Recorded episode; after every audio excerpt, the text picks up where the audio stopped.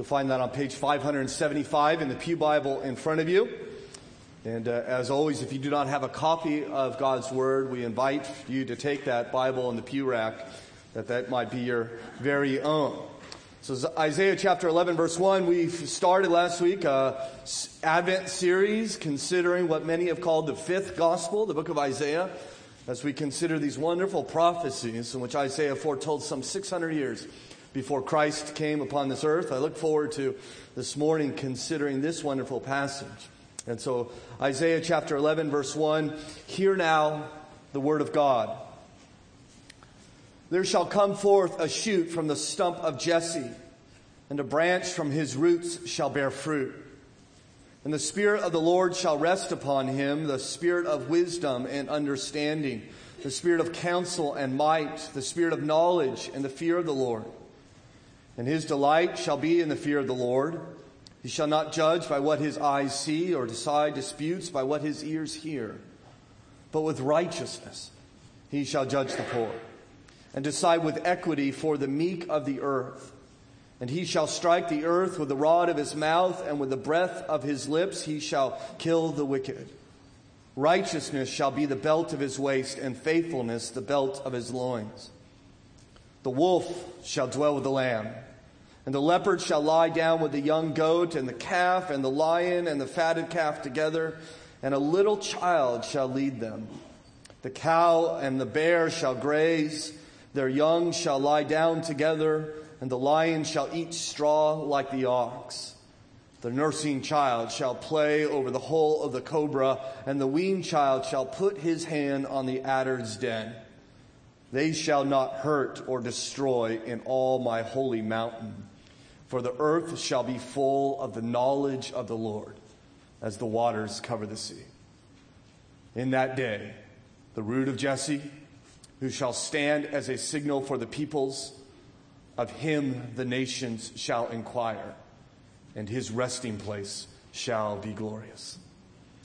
Our Father, we're so thankful for your word even now, that we can come and consider it and delight in it, delight in our Lord Jesus Christ. And so will you, in your great kindness to us by your Spirit, even fill us now, that we might see with fresh eyes who our Messiah is and what he has come and what he will come to accomplish, that we might find our delight in him, that we too, as is told of him, might delight in the fear of the Lord. And so help us. Draw us to you, we pray in Christ's name. Amen. Well, you may not be aware, but it is election season. I don't know if you've caught on to this, but we are going to elect a new president in 11 months from now. So all that you've been enjoying for the last 11 months, just you're going to get that for another year or so as these men and women campaign and hold rallies and make speeches and offer promises, and everybody gets all rather excited at this time of year. It kind of reminds me of the hope we had when our current president was elected. A great deal of hope surrounded his administration, and his, of course, message was a message of hope. He wrote a book called The Audacity of Hope. Now, you may not have hoped, but it's true that many people did hope when he was elected. In fact, if you will remember, it was in 2008 when he was receiving the nomination for the Democratic Party to be their nominee to president. They had to move his speech to an arena where 85,000 people came to hear him. You remember, as a candidate, he traveled to Berlin, and 200,000 Germans lined the street to see this candidate for president. Perhaps you'll remember when he was inaugurated in 2009, 1 million people descended upon Washington to celebrate his inauguration. He inspired this incredible degree of passion and hope. In fact, consider the words of Ezra Klein, who wrote in the Washington Post in 2008. Obama's finest speeches do not excite, they do not inform, they don't even really inspire. They elevate. They immerse you in a grander moment as if history has stopped flowing passively by, and just for an instant, contracted around you, made you aware of its presence and your role in it. He is not the Word made flesh, but the triumph of Word over flesh. Or consider one of the United States congressmen. As he said, what Barack Obama has accomplished is the single most extraordinary event that has occurred in the 232 years of the nation's political history. The event itself is so extraordinary that another chapter could be added to the Bible to chronicle its significance. Or consider Micah Tillman, who lectures in philosophy at the Catholic University of America, who said, Barack Obama is the philosopher king we have been looking for the past 2,400 years. He won't just heal our souls. He won't just bring the heavenly kingdom dreamt of in Christianity to earth. He will heal the earth itself. Or consider Pastor Larry Younginer. No one saw him coming, and Christians believe God comes at us from strange angles and places we don't expect, like Jesus being born in a manger. In fact, even Simon & Schuster, the publisher of some renown, published a book entitled in 2008 about Barack Obama, entitled The Son of Promise, the Child of Hope. Now, this sermon is not about the president, so don't freak out, all right? Don't get all worked up. I rarely talk politics in the pulpit, and usually when I do, most of you don't like to hear it.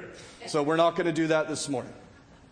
But what I find interesting to me, what I find fascinating, that though these quotes and others is troubling to us, and yet I think they're very understandable. Now, we don't like the quotes. We don't like these ideas being attributed to him. But I wonder if the reason that they are is that there is something in us, some desire, some longing that perhaps God has placed in us, that you and I and all of humanity long for the righteous society, led by a righteous government, guided by a righteous man.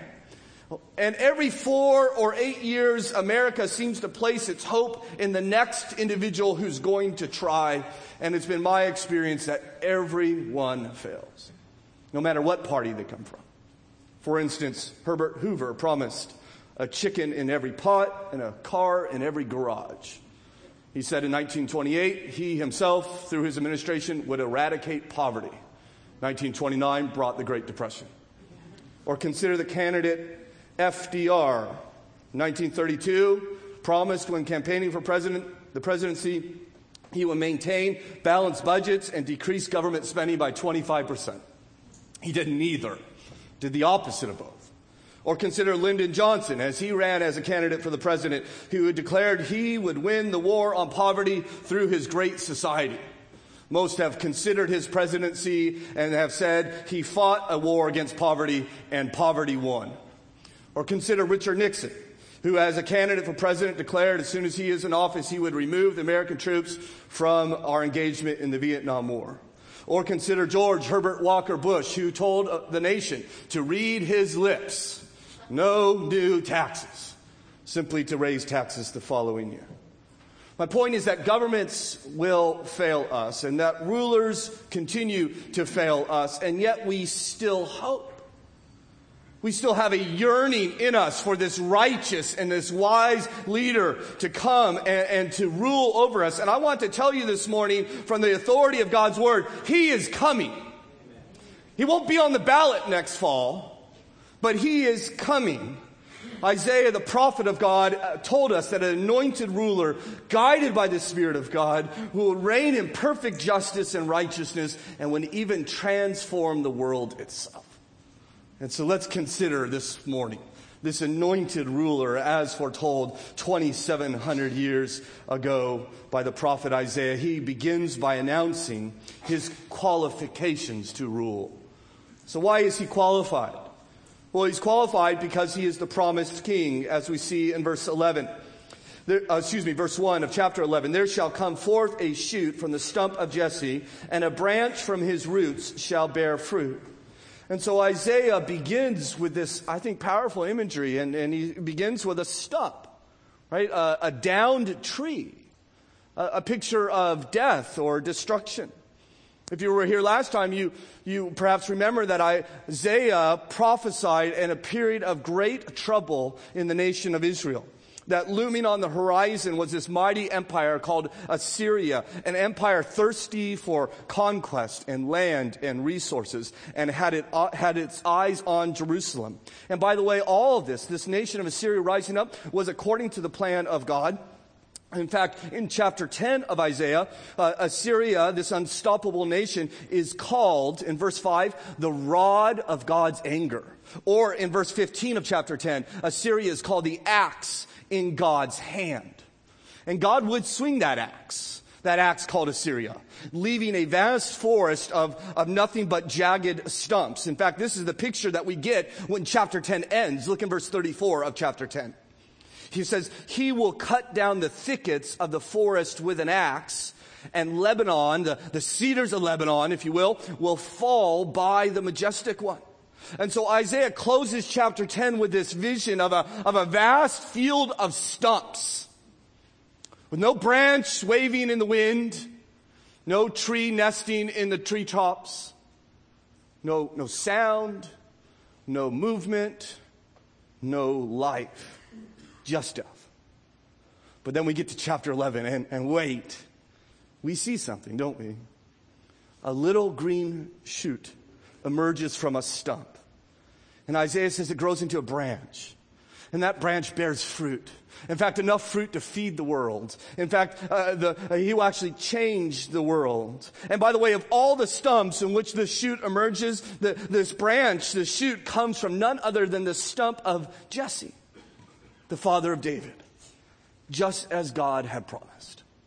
God had told David that his son would rule forever, bringing blessings to the world. And Isaiah has beginning to tell us and teach us about what that would be like, the shoot coming from the stump of David. But there's a problem, is that the line of David is dead, or at least it's dying when Isaiah wrote. In Isaiah chapter 6, that famous chapter in the book of Isaiah, it begins in verse 1 saying, in the year that King Uzziah died, Uzziah, descendant of David, a holy and godly man, had died. His son Ahaz had now taken the throne, perhaps becoming one of the most wicked and pagan kings of all of Judah, worshiping every god out there except the one true God, even offering his own children onto the white-hot arms of the pagan god Molech in child sacrifice. He was a terrible and evil man, and God says, I'm going to bring judgment upon this nation. I'm going to end, if you will, the 20 generations of David's lineage ruling in Jerusalem. And he did. Off to Babylon they go. And no king would sit upon David's throne. And centuries would pass. Century after century. And other empires would rise. It would, after Babylon, for Assyria, then Babylon, then Persia, then Greece, then Rome. But Israel never came back to its glory, never had a king back upon his throne. In fact, David's house was just a memory of days gone by. I mean, imagine 500 years. Do you even understand what that'd be like? Oh yeah, his descendant last reigned 500 years ago. And you think David, the house of David, that's just an old stump decaying in the backyard that reminded us that it once carried a mighty tree. Until one day an angel appeared to a virgin in a little village called Nazareth. And he said to her, "Do not be afraid, Mary. For you have found favor with God, and behold, you will conceive in your womb and bear a son, and you shall call his name Jesus. And the Lord our God will give to him the throne of his father David, and he will reign over the house of Jacob forever, and of his kingdom there will be no end." And 9 months later, in a stable in Bethlehem, the city of David, a little shoot emerges from the stump of Jesse. The king is coming. The king in which God had sworn, the promised king had come. You see, he is the promised one. But he's also, according to Isaiah 11, verse 2, the anointed one. He's not only the promised king, but an anointed king. Look at this anointing. The Bible says, "And the Spirit of the Lord shall rest upon him, the Spirit of wisdom and understanding, the Spirit of counsel and might, the Spirit of knowledge and the fear of the Lord." He would be a king anointed, not with oil like all the rest, but anointed with the Spirit of God himself. In fact, this Jesus grew up, and when he was 30 years old, he walked into the waters to be baptized by John the prophet. And the Bible tells us when Jesus had been baptized, the heavens were open, and the Holy Spirit descended on him in bodily form like a dove, and a voice came from heaven saying, "You are my beloved Son, with you I am well pleased." That Spirit coming and anointing King Jesus. And while he is still dripping wet with the waters of the Jordan, it is that same Spirit that leads him out to the desert. For the Bible tells us Jesus, full of the Holy Spirit, returned from the Jordan and was led by the Spirit into the wilderness. It is that Spirit who enabled him to overcome the temptations of 40 days, this assault by the devil himself. And when it was done, it was the Spirit that led him out. Jesus returned, the Bible tells us, from the wilderness in the power of the Spirit to Galilee. He's anointed with the Spirit of God, equipped, guided, led by God's Spirit. In fact, Isaiah tells us what kind of Spirit, what would it be like? He says it was a spirit of wisdom and understanding. You see, Jesus had an ancestor named Solomon who was so daunted by the idea of taking his father David's throne that he asked God for wisdom that he might rule rightly. God was so pleased with that request, and he gave Solomon greater wisdom than anyone who had come before him. In fact, his wisdom was so great that people would travel from all over the world, vast distances, just to come and talk to Solomon. The Bible tells us they would come and listen to him on matters of religion and ethics and science and even agriculture. I mean, Solomon had this amazing amount of wisdom. And the Bible, in fact, tells us in Matthew 12, the Queen of Sheba came from the ends of the earth to hear the wisdom of Solomon. But Matthew goes on, "But behold, something or someone greater than Solomon is here." He has a spirit of wisdom and understanding. Isaiah tells us the spirit of counsel and might. That is, he's not only wise, he's able to impart that wisdom to you. He can give you counsel and guidance. And coupled with that counsel is his unstoppable and unparalleled strength and might. He has the spirit of the knowledge and of the fear of the Lord. Right? He knew the Lord, unlike anyone who had ever known him. And therefore, he feared the Lord. He's anointed with this spirit, wisdom and understanding, counsel and might, knowledge and fear of the Lord. That's one I'll vote for. I'll vote for this one. This king who is uniquely qualified to rule this world. Isaiah begins with his qualifications, but continues on to describe the nature of his rule. He begins by saying when he rules, he will rule with perfect justice. Look in verse 3.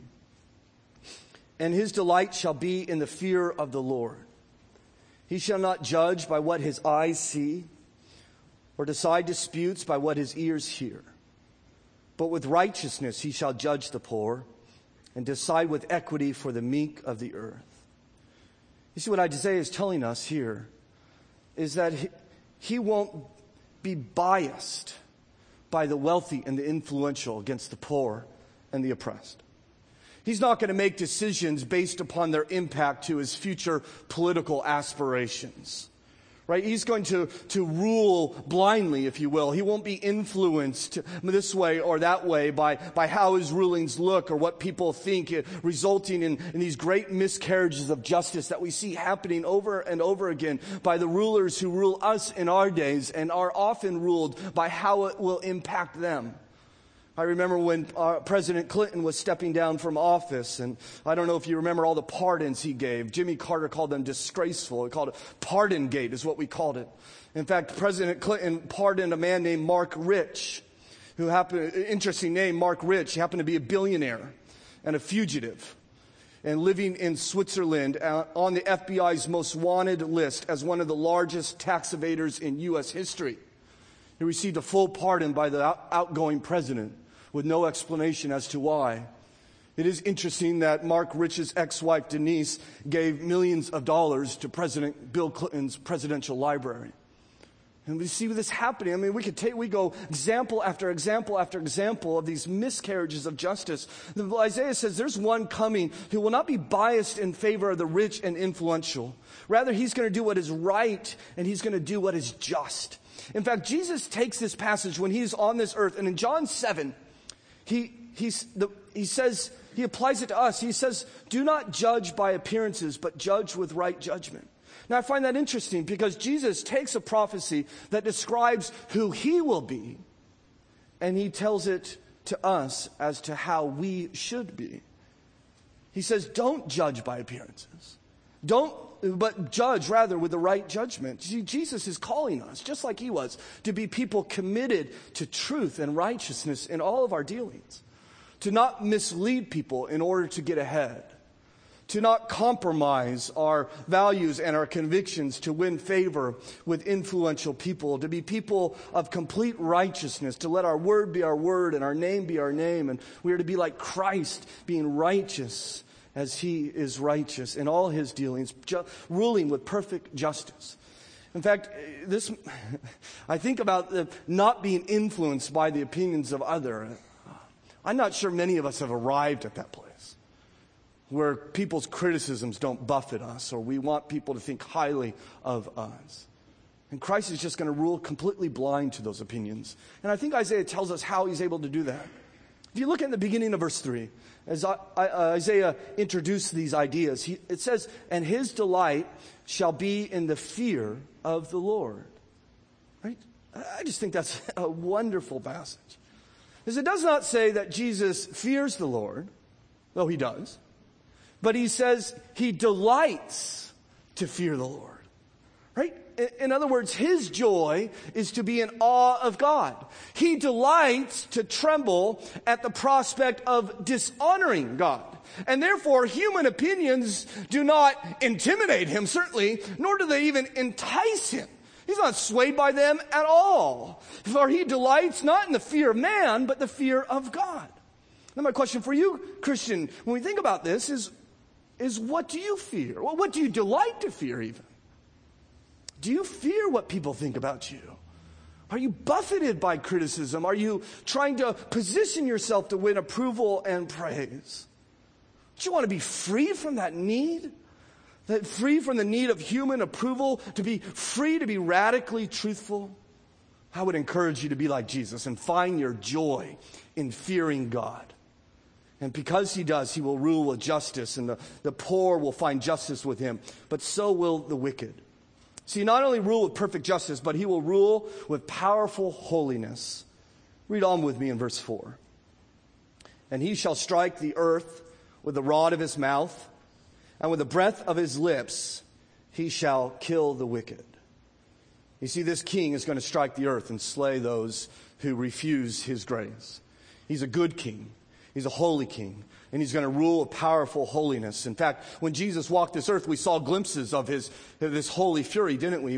When he withered the fig tree or denounced the Pharisees or cleared the temple with a whip in his hand. The Bible tells us he's going to return as a consuming fire to destroy his enemies. Paul's going to take this very passage in Isaiah 11 and quote it to describe the return of Jesus in 2 Thessalonians, saying in chapter 2, then the lawless one will be revealed, whom the Lord Jesus will kill with the breath of his mouth. And so what this tells us, by the way, is that this prophecy, like most Old Testament prophecies about the Messiah, include prophecies about his first coming and his second coming, with no indication that there's a gap between them. No indication that there's a time difference in between them. And so Isaiah is prophesying about both, that some of it has been fulfilled in his first coming, some of it will be fulfilled in his second coming. And clearly this powerful holiness, we are waiting for Christ to come and to fulfill it. In fact, we actually see God occasionally do this against the wicked. I mentioned that Israel at this time when Isaiah was written is being harassed by Assyria. Assyria would eventually destroy the northern kingdom, Israel. And then they would come, even after that, and they would encircle, they would siege Jerusalem, the capital of Judah. And I just want to show you that siege. It's found in Isaiah 11. Turn over to Isaiah 11, verse 36. Because I think this is a powerful picture of the holiness of God, the power of God. And it's in Isaiah chapter 36. that we see Assyria come to Jerusalem with 185,000 soldiers. They circle the city. By the way, Judah has no army to speak of. They have no refuge, so they hide within their walls. And with these almost 200,000 soldiers around the city, the field commander of the armies of the Assyrians begins to taunt the soldiers who stand upon Jerusalem's walls. Look in verse 4 of Isaiah 36. And Rabshakeh said to them, "Say to Hezekiah, thus says the great king, the king of Assyria, on what do you rest this trust of yours? Do you think that mere words are a strategy and power for war? In whom do you now trust that you have rebelled against me?" And this taunt continues throughout this entire chapter. Just pick it up in verse 18 as we see him perhaps going one step too far in his mocking. He says there in verse 18, "Beware lest Hezekiah mislead you, saying, 'The Lord will deliver us.' Has any of the gods of the nations delivered his land out of the hand of the king of Assyria? Where are the gods of Hamath and Arpad? Where are the gods of Sepharvaim? Have they delivered Samaria out of my hand? Who among all the gods of these lands have delivered their lands out of my hand, that the Lord should deliver Jerusalem out of my hand?" And I don't know if you get the feeling, but it's almost, in my mind, he's crossed the line now, right? He probably shouldn't have said that last part. And you can almost see the eyes of heaven staring down upon this tiny man with a combination of amusement and fury. Hezekiah knows, by the way, of his dire situation, and he has one recourse, and it is a good one. It is to flee to God. We pick up the story in chapter 37. Hezekiah is praying to God in verse 15. And Hezekiah prayed to the Lord, "O Lord of hosts, God of Israel, who is enthroned above the cherubim, you are the God, you alone, of all the kingdoms of the earth. You have made heaven and earth. Incline your ear, O Lord, and hear. Open your eyes, O Lord, and see, and hear all the words of Sennacherib, which he has sent to mock the living God. Truly, O Lord, the kings of Assyria have laid waste the nations and their lands, and have cast their gods into the fire. For they were no gods, but the work of men's hands, wood and stone. Therefore they were destroyed. So now, O Lord our God, save us from his hand, that all the kingdoms of the earth may know you alone are Lord." That's a good prayer, by the way. God is evidently very pleased with this, for we see his response is immediate and terrifying. Consider verse 36 of Isaiah 37, when the Bible tells us, "And the angel of the Lord went out and struck down 185,000 in the camp of the Assyrians. And when the people arose early in the morning, behold, these were all dead bodies." My friends, this is a glimpse of what the Lord Jesus Christ will do to the wicked when he returns. He is coming with powerful holiness. He will strike the earth, the wicked, with the rod of his mouth. He will kill the wicked with his breath, those who refuse to come to him in faith. He is powerful. His power is unparalleled. In fact, it was Lord Byron who, in reading this passage in Isaiah that we just considered, wrote a poem. He entitled it "The Destruction of Sennacherib." Byron wrote, "The Assyrians came down like a wolf on the fold, and his cohorts were gleaming in purple and gold. And the sheen of their spears was like the stars on the sea when the blue waves roll nightly on deep Galilee. Like the leaves of the forest when summer is green, that host with their banners and sunset were seen. Like the leaves of the forest when autumn hath blown, that host on the morrow laid withered and strown. For the angel of death spread his wings on the blast, and breathed in the face of his foe as he passed. And the eyes of the sleepers waxed deadly and chill, and their hearts but once heaved and forever grew still. And there lay the steed, with his nostrils all wide, but through it there rolled not a breath of his pride, and the foam of his gasping lay white on the turf, and cold as the spray of the rock-beaten surf. And there lay the rider, distorted and pale, with the dew on his brow and the rust on his mail. And the tents were all silent, the banners alone, the lances unlifted, the trumpets unblown. And the windows of Asher are loud in their wail, and the idols are broke in the temples of Baal. And the might of the Gentile, unsmote by the sword, hath melted like snow in the glance of the Lord. He's coming in power. Holiness. And he will exercise that power with unparalleled righteousness. Consider, lastly, on the nature of his rule, he will rule with perpetual righteousness. Verse 5 of our text in Isaiah 11.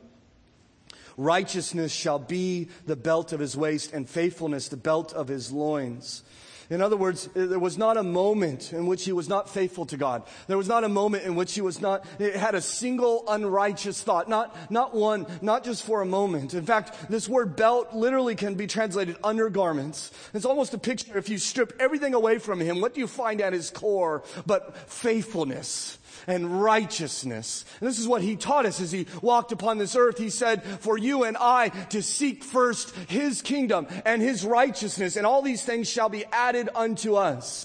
Do you want to know what he did while he walked upon this earth? You want to know what he thought when he rolled out of bed on Monday morning? He said, today I am going to seek first the kingdom of God and his righteousness. And he did it all day long. And then Tuesday morning when his feet hit the ground, he says, I'm going to today seek first the kingdom of God and his righteousness, being completely perfect and righteous throughout his life. And by the way, that's essential, Christian, for your salvation. It's essential that he be perfectly righteous, because you and I are not simply just saved by his death. We are saved by his perfect life. How else could he bear our sins if he had sins of his own to bear? How else can he give us his righteousness if he has none of his own to give? In fact, if you and I could go back 2,000 years ago to see the life of Jesus, you and I would come to him and we would plead with him, please obey God perfectly. Please, never sin. You're our only hope. It's essential for our salvation. And he did. Perfectly. Jesus said, my meat and my drink is to do the will of my Father. That's my substance. That's why I'm here. He is faithful and righteous. He is just and holy. How foolish, therefore, is it to resist one like this? How foolish is it, how sinful is it to say, you're not worthy of my trust? There's none like him. How idiotic is it to say, I will rule myself and not have you rule me? There is none like him, my brothers and sisters. There never will be, there never has been. And I would encourage you, in fact, I would exhort you that it is the essence of joy to yield your life to Christ. As we consider the nature of his rule, Isaiah moves on, and even more extraordinarily, he talks about the impact of his rule. Look in verse 6. The wolf shall dwell with the lamb, and the leopard shall lie down with the young goat, and the calf and the lion and the fatted calf together, and a little child shall lead them. The cow and the bear shall graze, their young shall lie down together, and the lion shall eat straw like the ox. The nursing child shall play over the hole of the cobra, and the weaned child shall put his hand on the adder's den. You see, he's just not going to create a just society. It's the cessation of hostility with him. This is nothing less than a recreation. When he comes, again, he's going to bring with him a new earth. We're going to finally experience creation like it was meant to be. I was teaching my family this passage last night around the dinner table. And one of my kids, I don't remember what it says, got real excited at this part. And they said, I'm going to ride a cheetah. And this time, and they're pretty pumped up about that opportunity to get on the back of a cheetah and go as fast as they can. I mean, God said he's going to, creation's going to be like it was supposed to be. All this hostility, all this suffering, all the disease, all the death, all the danger. It's just going to be gone forever. A number of months ago, I was preparing to go backpacking in northern Montana. And I learned in my preparation that northern Montana, this particular section of Montana, has the highest density of grizzly bears than anywhere else, at least in the lower 48 states. And when I go backpacking, generally, I'm used to being the alpha predator, if you will. I'm used to kind of being in charge of the animals. But you're not in charge of a grizzly bear. They're in charge. And they may look at you and think, you look like food to me. And so I was thinking, okay, how do you get ready for this? I mean, you're going to be 15 miles from the nearest road or house or for the nearest help. You're a day away from anything on the side of a mountain in the middle of this range. And I began to research, well, what do you do if a grizzly bear attacks you? And I actually came across a survey, which I found fascinating. It is a survey of backpackers of the worst way to die backpacking. Now, I didn't share this survey with my wife before I went, but... the worst way to die backpacking is by a bear attack. 19% evidently of backpackers say, that's the way I don't want to go. Number two is swarmed by bees, which has actually happened to me in the backcountry. Drowning, number three, 15%.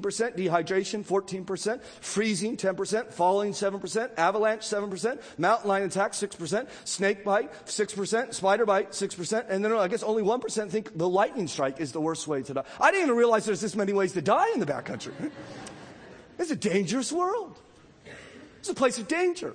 We can't even, it's hard to even let your kids watch nature shows because you can't watch them for 5 minutes without one animal eating another animal. Right? This is the world we live in, a world of the tooth and the claw, a world of violence. And Isaiah says, when he returns, you need to understand that wolves and leopards and lions and bears are going to hang out together with lambs and goats and calves and cows. And even a baby is going to play in the nest of deadly snakes. See, he's coming to bring harmony to this world of conflict. He's coming to bring peace in a place of suffering. Humanity finally will be united, will be one. Creation will flourish, and we will never hurt one another again. All of it's going to be changed. And what will it be like to work the field then? Or create music then, or play baseball then, or explore a mountain in a place where there is no danger, there is no hurting, there is no harm, and do it all to his glory. He is the Prince of Peace. He has come to bring peace between us and peace between nations and peace within nature and ultimately peace between mankind and God. In fact, Isaiah summarizes what he will do, the impact of his rule in verse 9 when he says, "They shall not hurt or destroy in all my holy mountain. For the earth shall be full of the knowledge of the Lord as the waters cover the sea." You see, what he's saying is all forces of hurt will be gone forever. And then he tells us how. Because the whole earth, every inch of it, is going to be covered with the knowledge of God. It's going to be everywhere. You see that word for? No hurting. Why? Because the earth shall be full of the knowledge of the Lord as the waters cover the sea. Mike, how do the waters cover the sea? The waters cover every part of the sea. You can't find sea without water. And the knowledge of the Lord is going to find every place. The mountain of the Lord will be every inch of the creation. And all creation is going to act according to the knowledge of God. It's all going to submit to the plan of God and the way in which God originally wanted it to be created. It will be an incredible world. It will be joy to the world, won't it? No more let sins and sorrows grow, nor thorns infest the ground. He comes to make his blessings flow. How far? As far as the curse is found. That's what he will do. My brothers and sisters, don't you long for that day? Does your heart beat fast when you think about it? Dad's no longer yelling at kids. Car accidents no longer robbing us of loved ones too soon. Earthquakes no longer leveling cities. Refugees no longer fleeing for their lives. Terrorists no longer attacking holiday parties. He's coming to fix the world. This world is broken, and he alone will fix it. In fact, 700 years after these words were mentioned, there was a traveling rabbi on a boat at night in the middle of the Sea of Galilee, and a storm rose up, and he walked to the bow of the boat and said, "Enough! Stop it!" And the storm whimpered and died, and the sea sat down and obeyed. And the disciples on that boat said, "Who is this?" I'll tell you who he is. He is the anointed ruler prophesied from old, who will one day fix this world completely. And we will see no more the effects of sin, no more signs of sin, no more signs of the curse. The only thing that will remind us of the world that we once lived in are the scars upon his hands and his feet that brought us into that world. That's what he'll do. When our current president was elected, it was said of him. Generations from now, we will be able to look back and tell our children that this was the moment when we began to provide care for the sick. This was the moment when the rise of the oceans began to slow, our planet began to heal. This was the moment when we ended a war and secured our nation and restored our image as the last best hope on earth. Let me be clear with you. America never has, nor ever will be, the last best hope on earth. Jesus Christ is, and only Him. And there will come a time when the sick are cleansed and the planet is healed and wars are ceased. And it won't be through this president, and it won't be through the one who's coming after him. It will only be when Christ returns. And I hope, my friends, I hope you will be there. I'm going to be there. And it's not because I've earned my spot. The Bible tells us we all won't be there. In fact, Isaiah will tell us what type of people. You want to see what type of people go there? Turn to Isaiah 33. Who's going to be there? Not everyone. Isaiah 33 verse 24 tells us who will be in this kingdom, who will be in this land. When the prophet says at the end of verse 24 of Isaiah 33, the people who dwell there will be forgiven their iniquity. It's not the good people that go there. It's the forgiven people.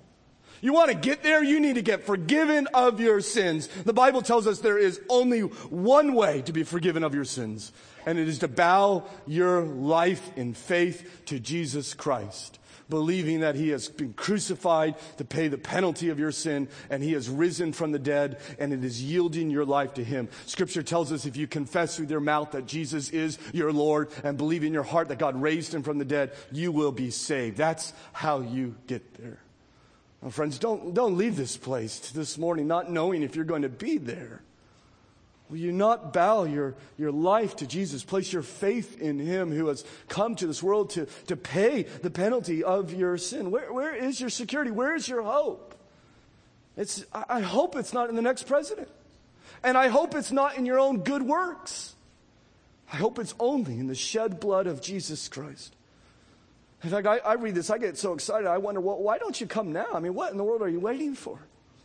I mean, is it going to get more broken? I mean, it seems like it's about as bad as it could get. Are you waiting for us to get our act together, maybe? I don't think He's waiting for either of those things. In fact, Isaiah, I think, tells us what He's waiting for. He's waiting for the nations. He longs for the nations. He wants His kingdom to be bigger. So lastly, consider with me this morning the extent of His rule. As we look in Isaiah 11:10, a wonderful passage that gives me great hope. The prophet said, "In that day the root of Jesse shall stand as a signal for the peoples. Of him the nations shall inquire, and his resting place shall be glorious." You see, His rule, His kingdom, will be an international kingdom. He tells us here in verse 10 that the root of Jesse is a signal or a banner or a flag under which the nations will come and stand under, and they will declare with one voice that He is our King. And by the way, it's happening right now. That's going on right now. In fact, Paul in Romans 15, when he said, I need to go to parts of this world that have not heard the name of Jesus. I need to go to the unreached places. He quotes Isaiah 11:10 to justify why he needs to do that.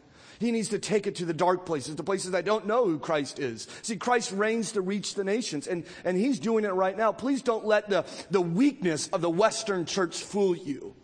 The 20th century saw the greatest expansion of the Christian church in the 2,000 years that it has existed. As it grows weak in Western Europe and dies in Canada and whimpers here in America, it has exploded in South America and Africa and Asia. And even now, as our friend Jamie is ministering in Central Asia, it is growing by the thousands in the Middle East like nothing we have ever seen in 2,000 years. The nations are coming to Jesus. And I don't know what that means for us. God, by the way, God doesn't owe America anything. I don't know which way our country's going. I pray that we return to Him. But I don't know what he's going to do. I don't know what we're going to do. But this I do know is that while we as a church in America have any strength at all, we should use it to take Christ to the nations.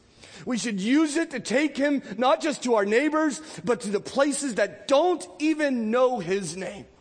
This is why I get so excited my friend Jamie can come and speak to you. As he, when 22 years old, took his wife and they went to by themselves to a little village in the middle of the Middle East just to tell people who don't know the name of Jesus, haven't heard his name, to tell them about Jesus Christ. And people are willing to go. If we're not willing to go, we have to be able to send them, don't we? And right now, our mission board, which at one point was the largest mission-sending agency in times, is pulling people off the field because we don't have enough money to send them. I just find that ludicrous that the richest country in the world, at the richest time in the world, has hundreds of people saying, we will go to Afghanistan and Iraq and North Korea and Vietnam if you will just send us. And we say, sorry, we don't have the money. I don't get that. I really don't. I don't understand that. Something's wrong with us. That's what I understand. May God work in our church that we would have less desire for the trinkets of this world and more desire for the fame of King Jesus to the nations. It is an international kingdom. But it's more than that. It's an internal kingdom. I love this. This is fascinating to me. Look in verse 10 again. Okay, so the king is once again connected to Jesse. But you notice this time he's not called the branch of Jesse, as he was in verse 1, but the root of Jesse, here in verse 10. So in verse 1, he's the branch of Jesse, he's the shoot from Jesse. In verse 10, he's the root or the source of Jesse. In other words, he's a descendant of Jesse, and he's the cause of Jesse. Now, how can that be? Oh, unless the baby born in Bethlehem is not simply a descendant from Jesse, he is also the eternal God who is the source of Jesse, his very root. Or as Jesus said in Revelation chapter 22 and verse 16, I am the root and the descendant of David. Right? I'm his source and I'm his offspring. I'm his father and I'm his son. I'm the beginning and I'm the end. I am the eternal God. It will be an eternal kingdom. And lastly, you note it will be a glorious kingdom. Look at the end of verse 10 as we see that his resting place shall be glorious. Right? Judgment, salvation, recreation, finished. We'll enter his rest. We'll finally be home. And Isaiah describes that home, that rest with one word, and it's the word glory. Glorious. Christ exalted. Nations gathered, cursed removed, earth restored, suffering banished, peace complete, this glorious rest where every sorrow that plagues us from the past will be cast aside and every joy, both imaginable and unimaginable, will be satisfied in Jesus Christ, and we will finally be home as we stand under his banner. His flag will fly in this land and it shall be glorious. In fact, our banner, the American banner, was flying when Francis Scott Key wrote the national anthem.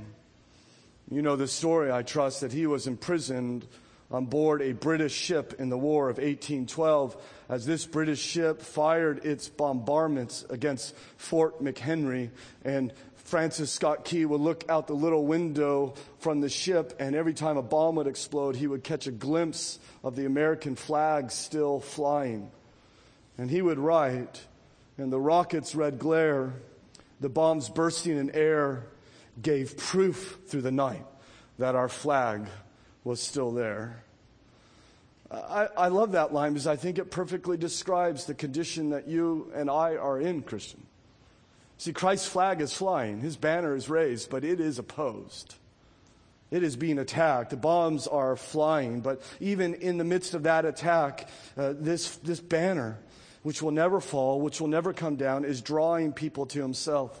In fact, Jesus Christ himself would say, when I am lifted up, I will draw all people to myself. How is it that he's lifted up? It's the cross. You see, the cross is his banner.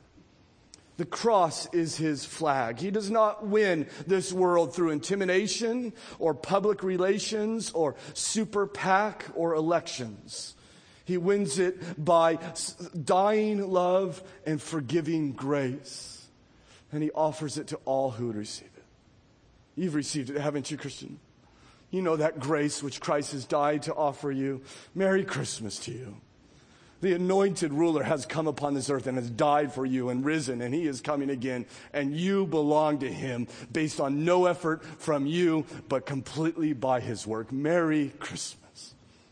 I hope all of us could have a Merry Christmas, that we would know Christ as our King. Won't you come to him? Won't you place your faith in him? Our Father, we're thankful for our anointed ruler. We're thankful that he has come and that he is coming again. We're thankful that we can just get a glimpse of the future and what he will do, what he will accomplish by his great might and holiness, righteousness and faithfulness, his love for you and his love for us. Will you not help this to fill us with joy? May we not have delight not only in who Christ is, but delight, as he has it, in fearing you. Our joy will be found in being in awe of you. We would delight to tremble at displeasing you, that we might be freed from everything that pulls us this way or that way, that we might just seek after you and find our joy and delight in doing so. Help us, God. Help us to cast our eyes upon Jesus. Help us to wonder at him this Christmas season. And Father, in your great kindness, will you not, for your name's sake, bring the lost to yourself? Perhaps, my God, there is somebody here this morning that maybe no one else knows this, but they know this in their heart, that they do not belong to you. That they may have played you lip service, they may attend church week after week, but they know that they are not yours. Will you not work in their lives even now, that they might repent of their sin and come to you? Perhaps there's a guest here visiting with us this morning. Maybe this is the first time they've ever heard these truths about King Jesus. Will you not, in your kindness, Father, give them faith to believe, that they might profess it in prayer right now, praying, Father, I believe that Jesus Christ is the Son of God. I believe he died on the cross for my sins, paid my penalty in full, and 3 days later rose from the dead and is returning. I give him everything. I place my faith in him. Will you not lead someone to utter that prayer of faith, Father, for their eternal gain and for your great glory, we pray in Christ's name. Amen.